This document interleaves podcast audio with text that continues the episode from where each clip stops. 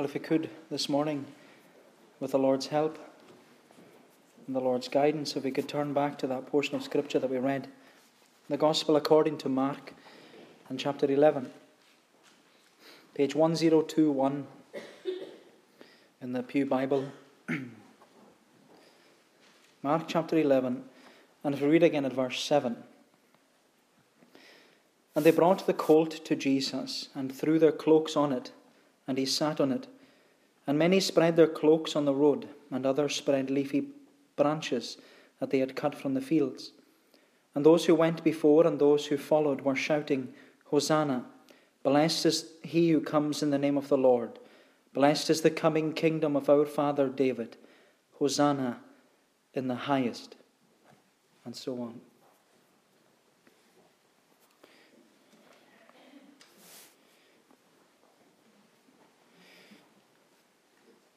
When the weekend passes so quickly and Monday uh, comes round again, uh, do you not often find yourself thinking, uh, there's not much in a week? Time seems to be passing so quickly. I mean, that's the summer holidays nearly over, and the children, they're all going back to school this week. Those six or seven weeks which everyone was looking forward to, they have now passed in a flash. And now it's back to reality. It's back to the routine. Uh, but it seems to be passing us so quickly. Uh, one's, one week seems to merge into another week, where the weekend comes, and then before you know it, it's Monday again. And for many people, Monday means back to work, back to the office, back to the work site. And for the teachers, tomorrow it's back to school. And I don't mean to depress you at the thought of it, but do you ever stop and wonder what that week will hold for you? I'm sure that we all make plans for our week. We plan ahead, we plan our day, we plan, uh, we plan our weeks ahead.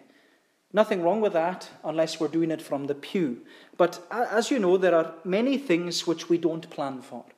There are many things which we can't plan for. And you know, I often think on the evening of a Lord's Day, I often think, what will this week hold for us? What will happen this week in our lives? Uh, even the question I ask myself, well, who will be in eternity next by next Sunday? And you might think, well, that's an imaginative thought, but that's reality.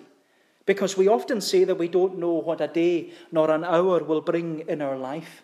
And because we don't know what's in the week ahead, it's always good to begin our week in the Lord's house. It's always good for us to begin a new week worshipping the Lord and committing this week ahead into His hands. Because what better hands uh, to put our lives into than the hands of the God who knows us and He knows what's ahead of us in this week? We don't know what's around the corner for us. There are many things that we, we don't put into our diary, but it's these things which often remind us that our days are numbered. And these days which we have been given, they're short. And the Bible urges us, it urges us time and again to number our days that we might apply our hearts to wisdom, that we may consider the week ahead and commit everything to the Lord in prayer. Because there's not much in a week. And as many of you know, a lot can change in our homes and in our lives and in our families from one Sunday to the next. But that's not only true in our experience, it was also true in the experience of Jesus. Because when we come to this chapter in, in Mark 11, it's a Sunday afternoon. It's the Sunday which our calendar refers to as Palm Sunday. And it's the beginning of what we now call Passion Week. And it was an important week because it was the final week in Jesus' life and ministry. And from one Sunday to the next, everything would change. Not only in the experience of Jesus, but also in the experience of the entire world. Because the events of this one week would bring salvation to a fallen world. And when we consider Mark's gospel as a, as a whole, uh, we realize the importance of this one week. Because Mark and all the other gospel writers, they all do the same.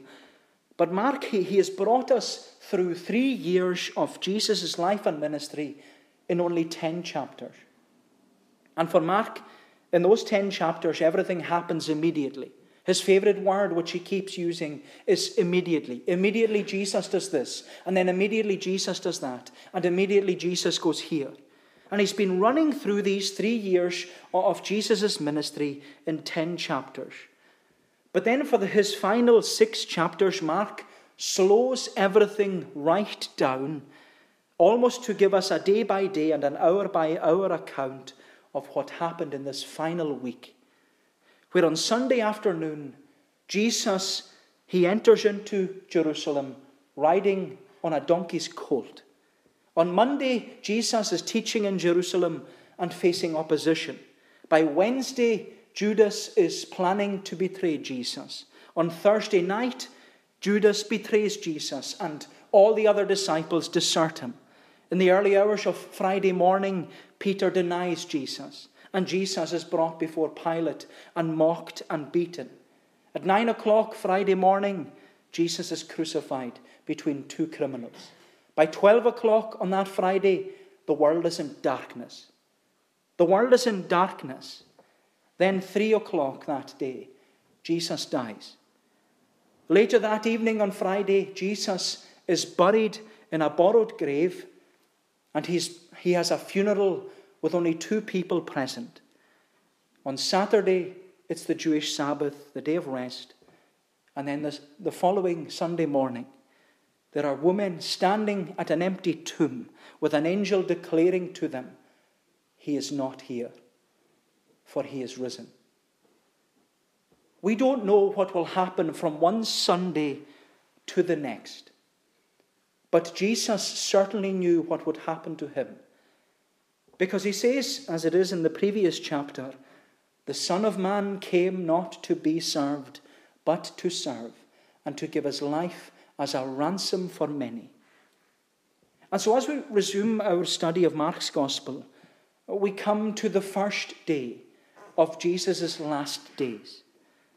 And I want, I want us to see that there are three lessons we can learn from what took place on this Sunday afternoon as Jesus rode into Jerusalem on a donkey. And I want to say that we can learn lessons from the command which Jesus gave, the colt which Jesus rode on, and the crowd which followed Jesus. The command, the colt, and the crowd. The command, the colt, and the crowd. So if we look firstly at the command, look again with me at verse 1 and 2 in chapter 11. Now, when they drew near to Jerusalem, to Bethphage and Bethany at the Mount of Olives, Jesus sent two of his disciples and said to them, Go into the village in front of you, and immediately as you enter it, you will find a colt tied, on which no one has ever, has ever sat. Untie it and bring it. And so the opening verse of this chapter, uh, uh verse 1, in that verse, Mark literally he sets the scene for us. He tells us where Jesus and his disciples are in relation to Jerusalem. In the previous section, which we read earlier, Mark told us that Jesus was passing through Jericho, which was about 20 miles from Jerusalem.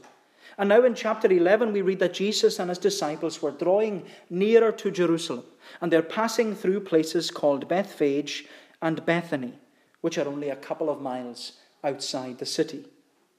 And we, we know that the overarching reason as to why Jesus was going to Jerusalem was to die. We know that's why he was going there.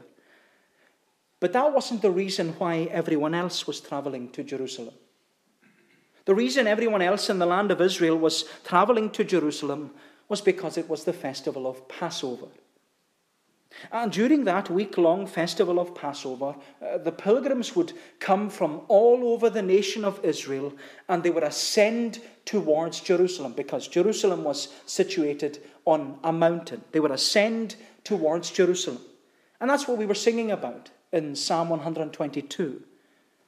Because Psalm 122 is one of those songs of ascents.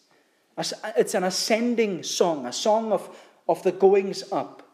And it's part of a group of psalms which were sung by all these pilgrims who ascended towards Jerusalem for the festival of Passover. They would gather together in all their families with all their, their friends and all their neighbours, and they would all come together and congregate together, and they would set off on their journey towards Jerusalem in this great, great throng of people. But it's interesting that just before these pilgrims would set off on their journey from all their, their homes throughout the land of Israel, uh, someone would shout from within their travelling group, Let us go up. Let us go up. And there would be a response that comes from all the, the pilgrims who are traveling, and they would all say together, We will go up. We will go up. And that's the experience which is portrayed to us in Psalm 122, where the psalmist is saying, I joyed when to the house of God. Go up, they said to me, Jerusalem, within thy gates, our feet shall standing be. That was the, the joy of, of the pilgrims, going to Jerusalem for the festivals.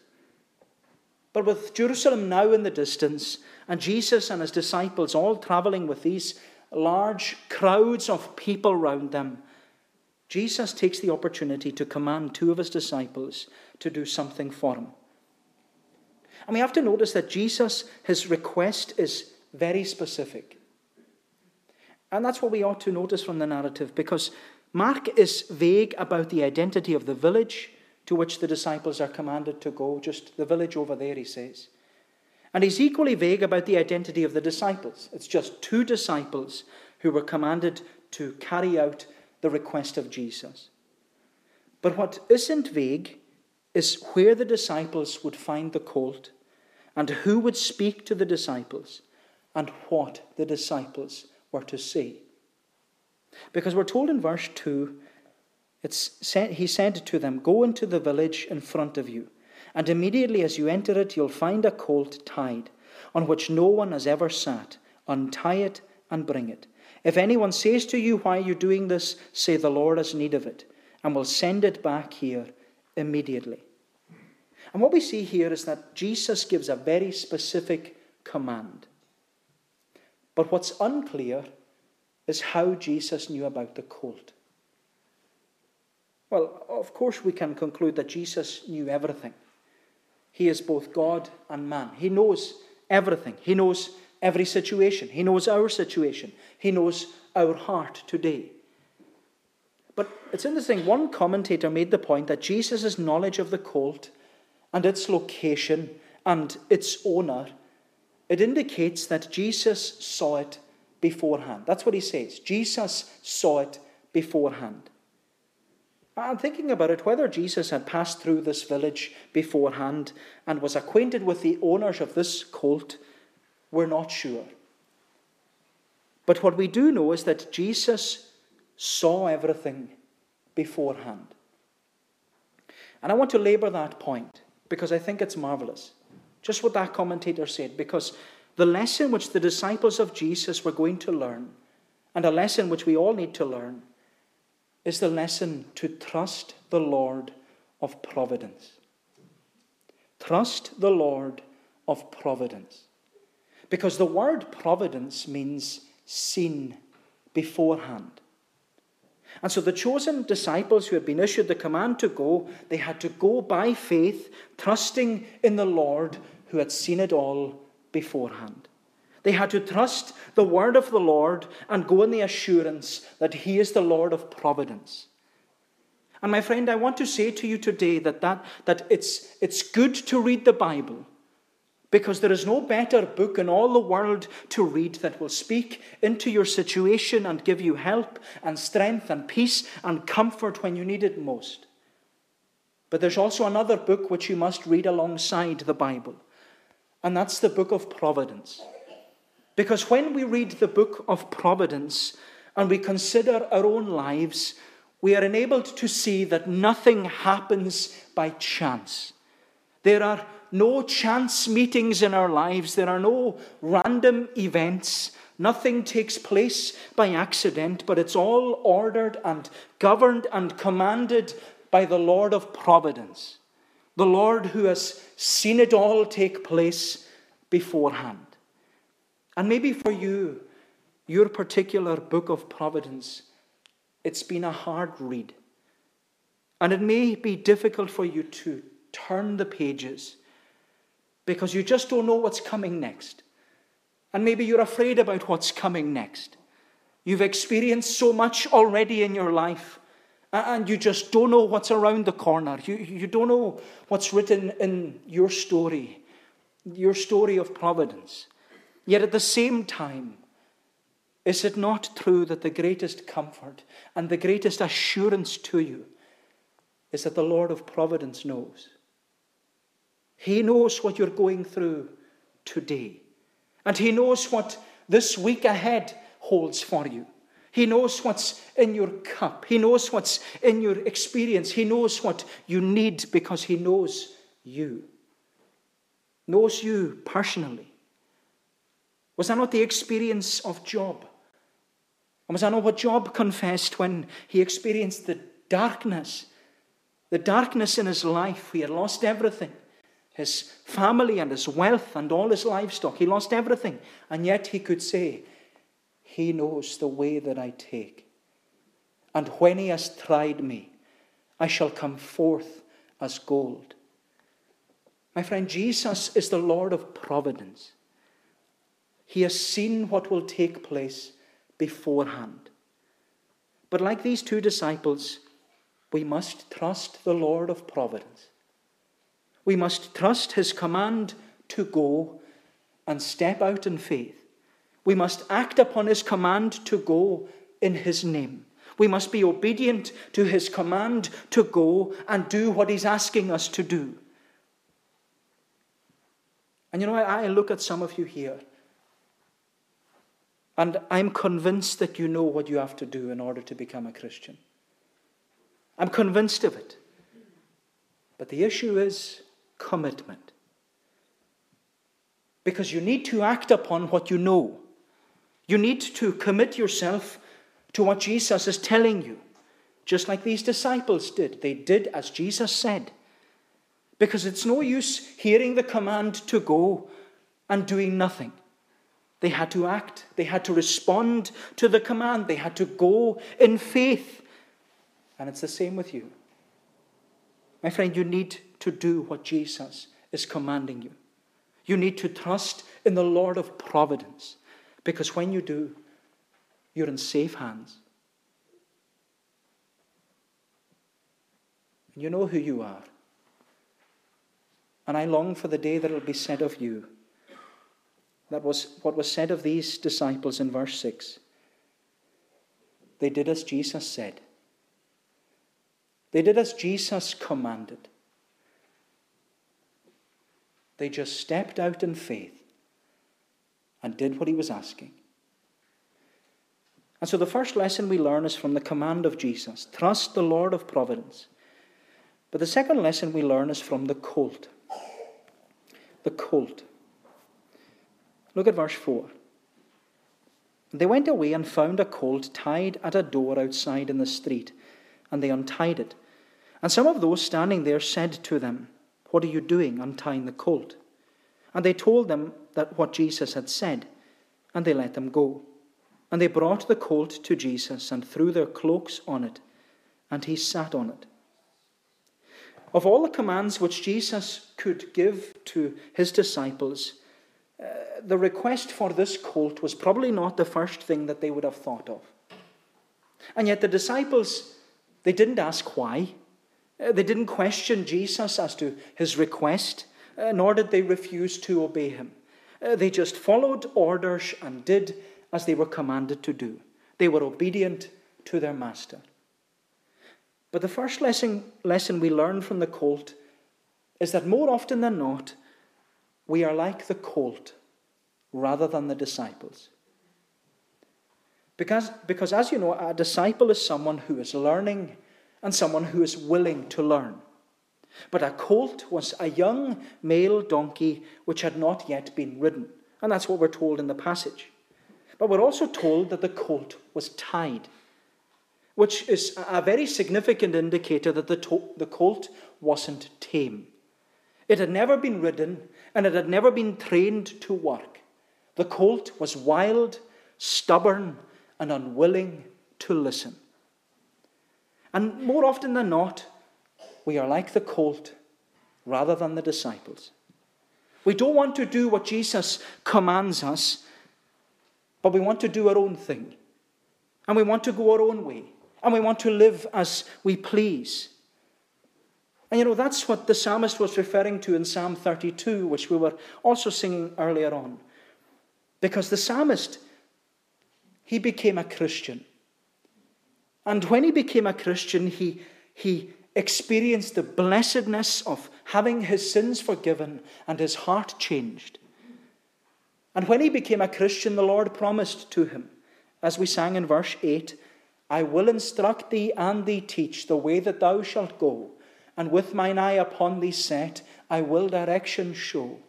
But then the Lord went on to say to the psalmist, Then be not like the horse or mule, which do not understand, whose mouth, lest they come near to thee, a bridle must command. And the Lord was saying to the psalmist, Don't be stubborn. Don't go your own way. Don't do your own thing. And so the lesson is don't be a colt, be a disciple. Be willing to learn and obey rather than be headstrong and determined. But as we see here in this passage, Jesus is able to tame even the wildest of animals. He's able to loose them from their ignorance and stubbornness and bring them to himself. And the same is true when Jesus calls a sinner to himself by grace. He's able to tame the wildest and the most headstrong and the most stubborn and determined of people. And if that was true of any man, it was true of the well known preacher John Newton. He was the 18th century African slave trader who spent his life abusing people and drinking excessively and gambling incessantly and sleeping around persistently. And yet he became a famous preacher of God's amazing grace. And of course, John Newton, he's remembered for that hymn, Amazing Grace. But in one of his letters, John Newton wrote of the occasion when a circus lion came to his parish, the parish of Olney. And he wrote, he wrote this letter. He said, He was wonderfully tame, as familiar with his keeper, as docile and obedient as a spaniel. Then Newton went on to say, I could trace every feature of myself in the lion, as wild and fierce by nature but grace has tamed me. Grace has tamed me. And that meeting with the tamed circus lion, uh, when he saw him, it was the inspiration for Newton writing a poem called Taming the Lion. And in one of the stanzas uh, of his poem, it's written in the intimations, Newton is emphasizing the power of Jesus in taming the wildest of people.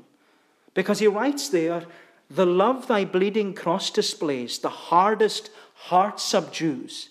Here furious lions, while they gaze, their rage and fierceness lose. My friend John Newton knew the fierceness of his own heart, but through the cross he came to discover the taming power of God's amazing grace. And so the lesson is don't be a colt be a disciple. Don't be stubborn. Don't go your own way. Don't continue to do your own thing. Submit yourself to the Lord and be willing to learn from Him and obey His commands. Because there's no other like this Jesus. He is King Jesus. And that's the other lesson I'd like to draw out from this cult. Because on this occasion, when Jesus he, he's entering into Jerusalem, he doesn't arrive in the finery of royalty.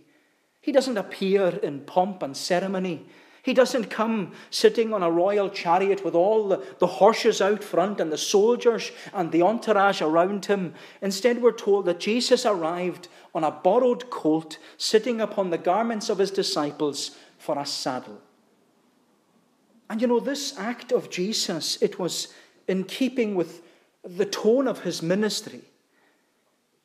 Because even as the King of glory, Jesus, he never had any riches in the world. Foxes had holes, birds of the air had nests to rest in, but the Son of Man, he had nowhere to lay his head. And when Jesus, we've seen it before, when he crossed the Sea of Galilee, it was in a borrowed boat. When he rode into Jerusalem, it was on a borrowed beast. And when he was buried, it was in a borrowed grave. And it was J.C. Ryle who says, says in his commentary, and you know how much I love him. He said, We have in this simple fact an instance of that marvelous union between weakness and power, riches and poverty, the Godhead and manhood. And Ryle says that when we read the Gospels carefully, we cannot fail to observe that this king really was both God and man. Because he's able to feed thousands, he says, with only a few loaves, yet he himself experienced hunger. He could heal the sick and infirm, yet he himself was weary. He could cast out devils with a word, yet he himself was tempted. He could raise the dead, but he himself was subjected to death. In this king, says Ryle, we see divine strength and human weakness united in one person. We cannot explain the mystery, but we can take comfort from the fact that this Jesus is our Savior a Savior who is able to sympathize with all our weaknesses because He is man. But He's also mighty to save because He is God. My friend, this Jesus is like no other. And He entered into the city of Jerusalem on that Sunday afternoon for one purpose to seek and to save the lost. Therefore, the question for you is do you see that Jesus is king and that he needs to be king over your life? Do you see Jesus as king? And do you see him as your king? Because that's the lesson which the crowds learned as they travelled with Jesus. That's what I'd like us to consider lastly. The first lesson on the Sunday afternoon was the command from Jesus, the command to trust the Lord of providence. The second lesson from the colt don't be a colt, be a disciple. Because the colt was tamed by King Jesus, and the colt revealed the true humility of Jesus. But the third lesson we learn from this situation is from the crowd. The crowd. Look at verse 8. And many spread their cloaks on the road, and others spread leafy branches that they had cut from the fields. And those who went before and those who followed were shouting, Hosanna! Blessed is he who comes in the name of the Lord. Blessed is the coming kingdom of our father David. Hosanna in the highest. And so, as Jesus rode into Jerusalem on this, this colt who had been tamed, and he's He's in amongst the throng of all these traveling pilgrims who are going to the festival of Passover. They recognize that Jesus is a king. Uh, therefore, the reason why Jesus commanded the colt to be brought to him was not only to display his humility, it was to display his royalty. Because the presence of a colt was to leave in the minds of all these traveling Jews that there was absolutely no doubt that Jesus was the Messiah. Because in the act of riding into Jerusalem on a colt, Jesus was directly fulfilling the words of the prophet Zechariah.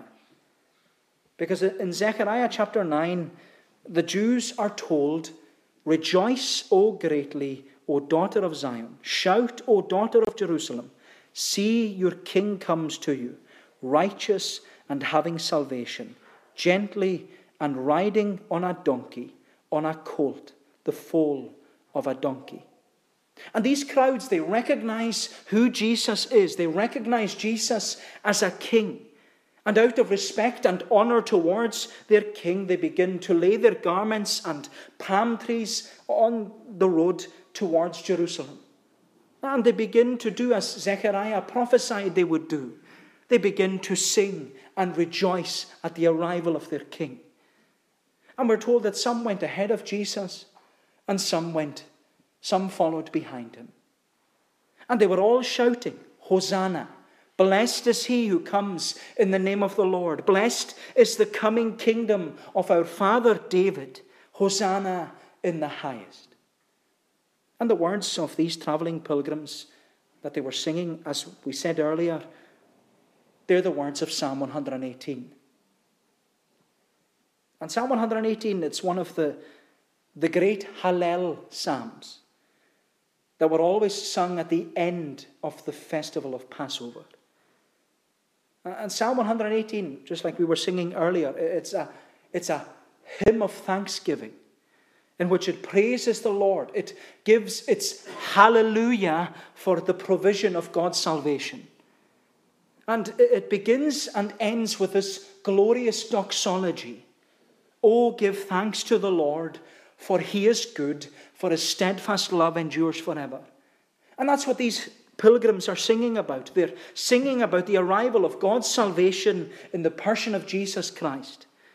And by discovering the identity of Jesus, they're acknowledging that He is the King of kings and He is the Lord of lords.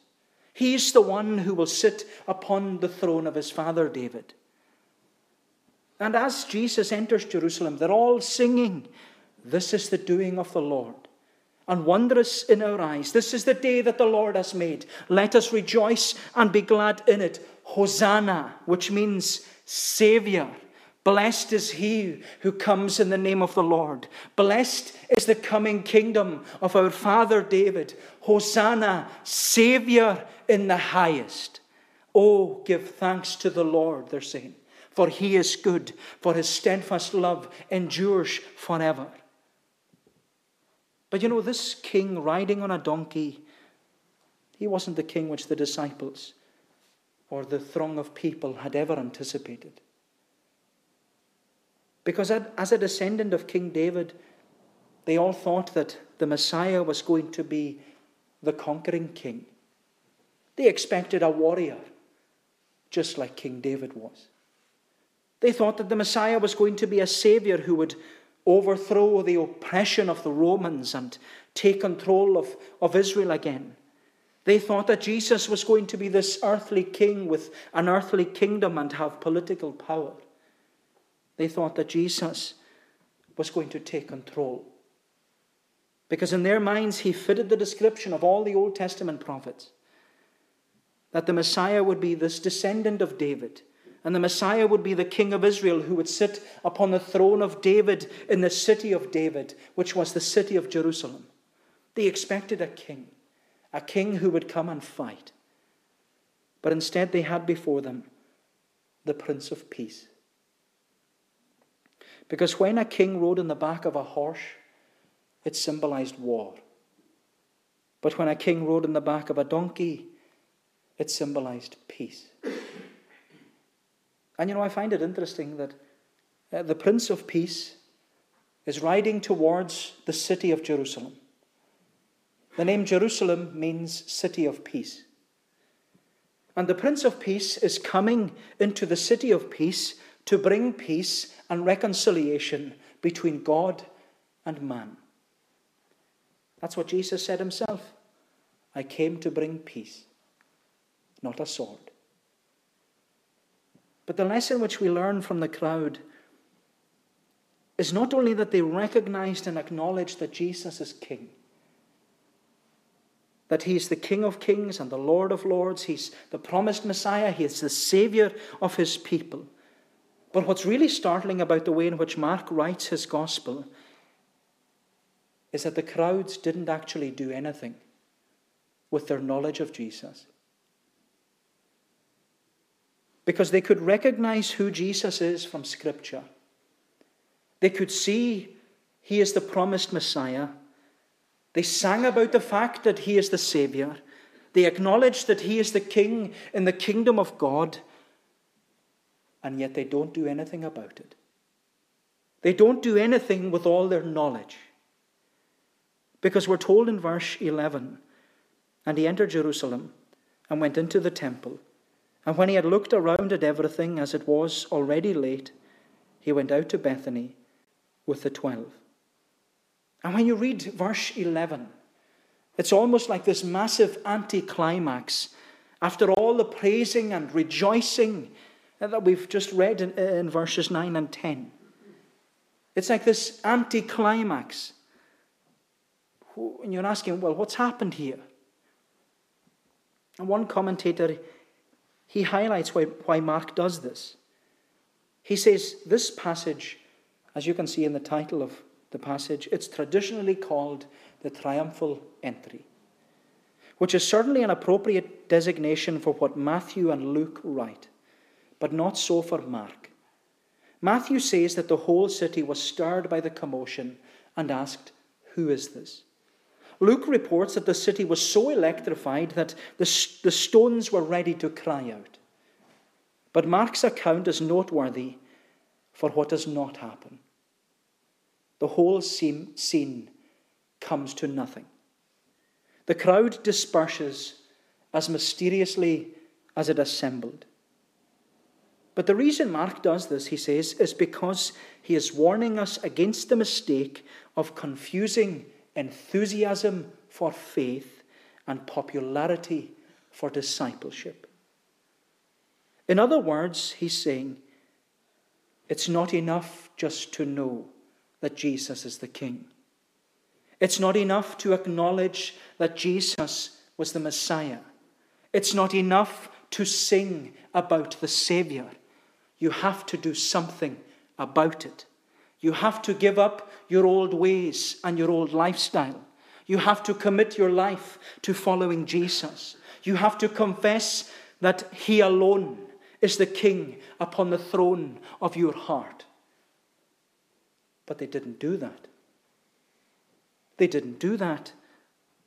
And riding into Jerusalem on an untamed colt was probably the most obvious sign that Jesus could have given to them as to who he is. And yet they stubbornly refuse to acknowledge Jesus.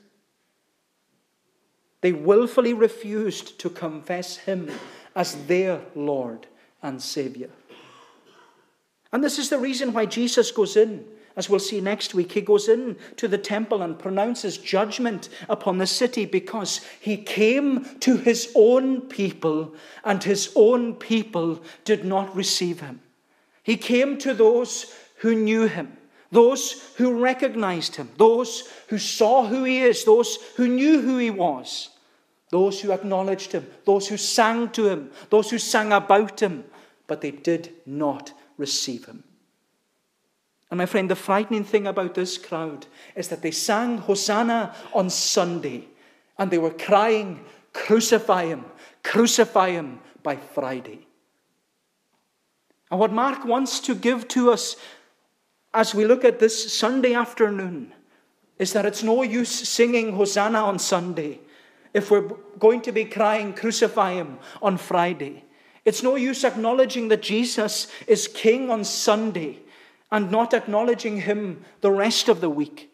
It's no use sitting in church on a Sunday morning and doing nothing with what you've heard on Monday morning. It's no use enjoying the presence of Jesus and being under the glorious gospel and being confronted with the realities of eternity on a Sunday afternoon. And by Friday, by Friday afternoon, all you're interested in is enjoying the pleasures of sin for a season it's no use praising Jesus for his wonderful salvation on Sunday and putting off following him until the following Sunday. My friend, it's no use living your life going from week to week, acknowledging that Jesus is this great Savior, but He's not your Savior. It's no use leaving Him in church, leaving Him in the pew from Monday to Saturday. It's no use. You need to choose which you prefer. Do you want to be with Jesus or without him? You need to choose who you'll serve this king or yourself. You need to choose what matters to you most Jesus as your Savior or the world and all its pleasure. You have to decide. You have to decide. And you have to decide before it's too late. Before it's too late. Because who knows? Who knows? Who knows what this week ahead will hold for you? Who knows what will happen between this Sunday afternoon and next Sunday afternoon? Who knows? I just hope and pray that we'll all learn the lessons from this passage. That we'll follow the command to trust the Lord of providence. That we will be like the colt who was tamed by King Jesus. And that we will not be like this crowd who acknowledged who Jesus was, but did nothing with it. My friend, let's see to it that if the Lord spares us to come here next Lord's Day, that we will sing from the depths of our heart Hosanna. Blessed is he who comes in the name of the Lord. May the Lord bless these thoughts to us. Let us pray. O Lord, our gracious God, we thank and praise Thee today for that great salvation which we have. And help us, we pray Thee, oh, not to leave it here, but to take it with us in our heart, to cherish it as the treasure laid up for us in heaven, that we would know that our heart is with Jesus, and that Jesus is in our heart Oh, bless us, Lord, we pray thee.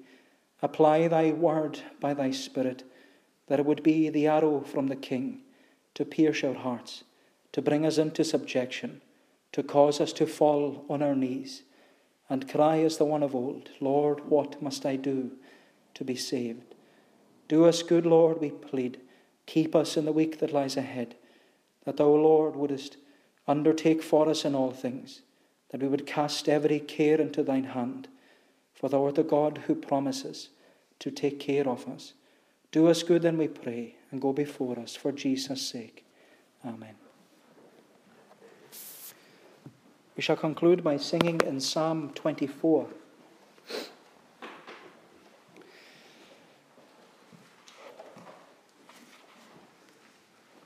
Psalm 24, that's in the Scottish Psalter.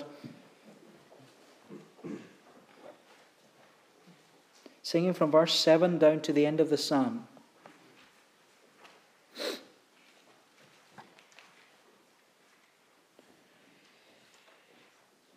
And this psalm, well, these verses in particular,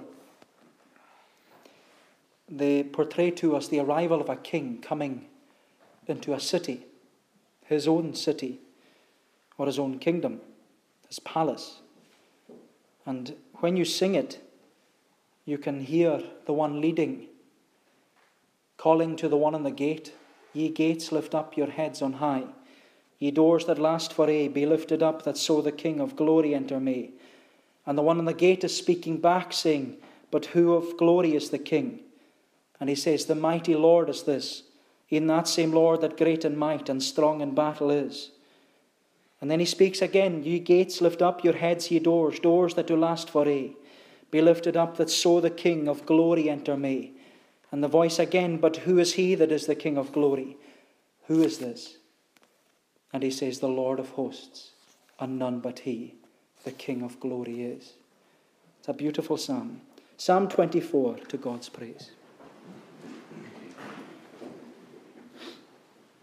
Ye gates, lift up your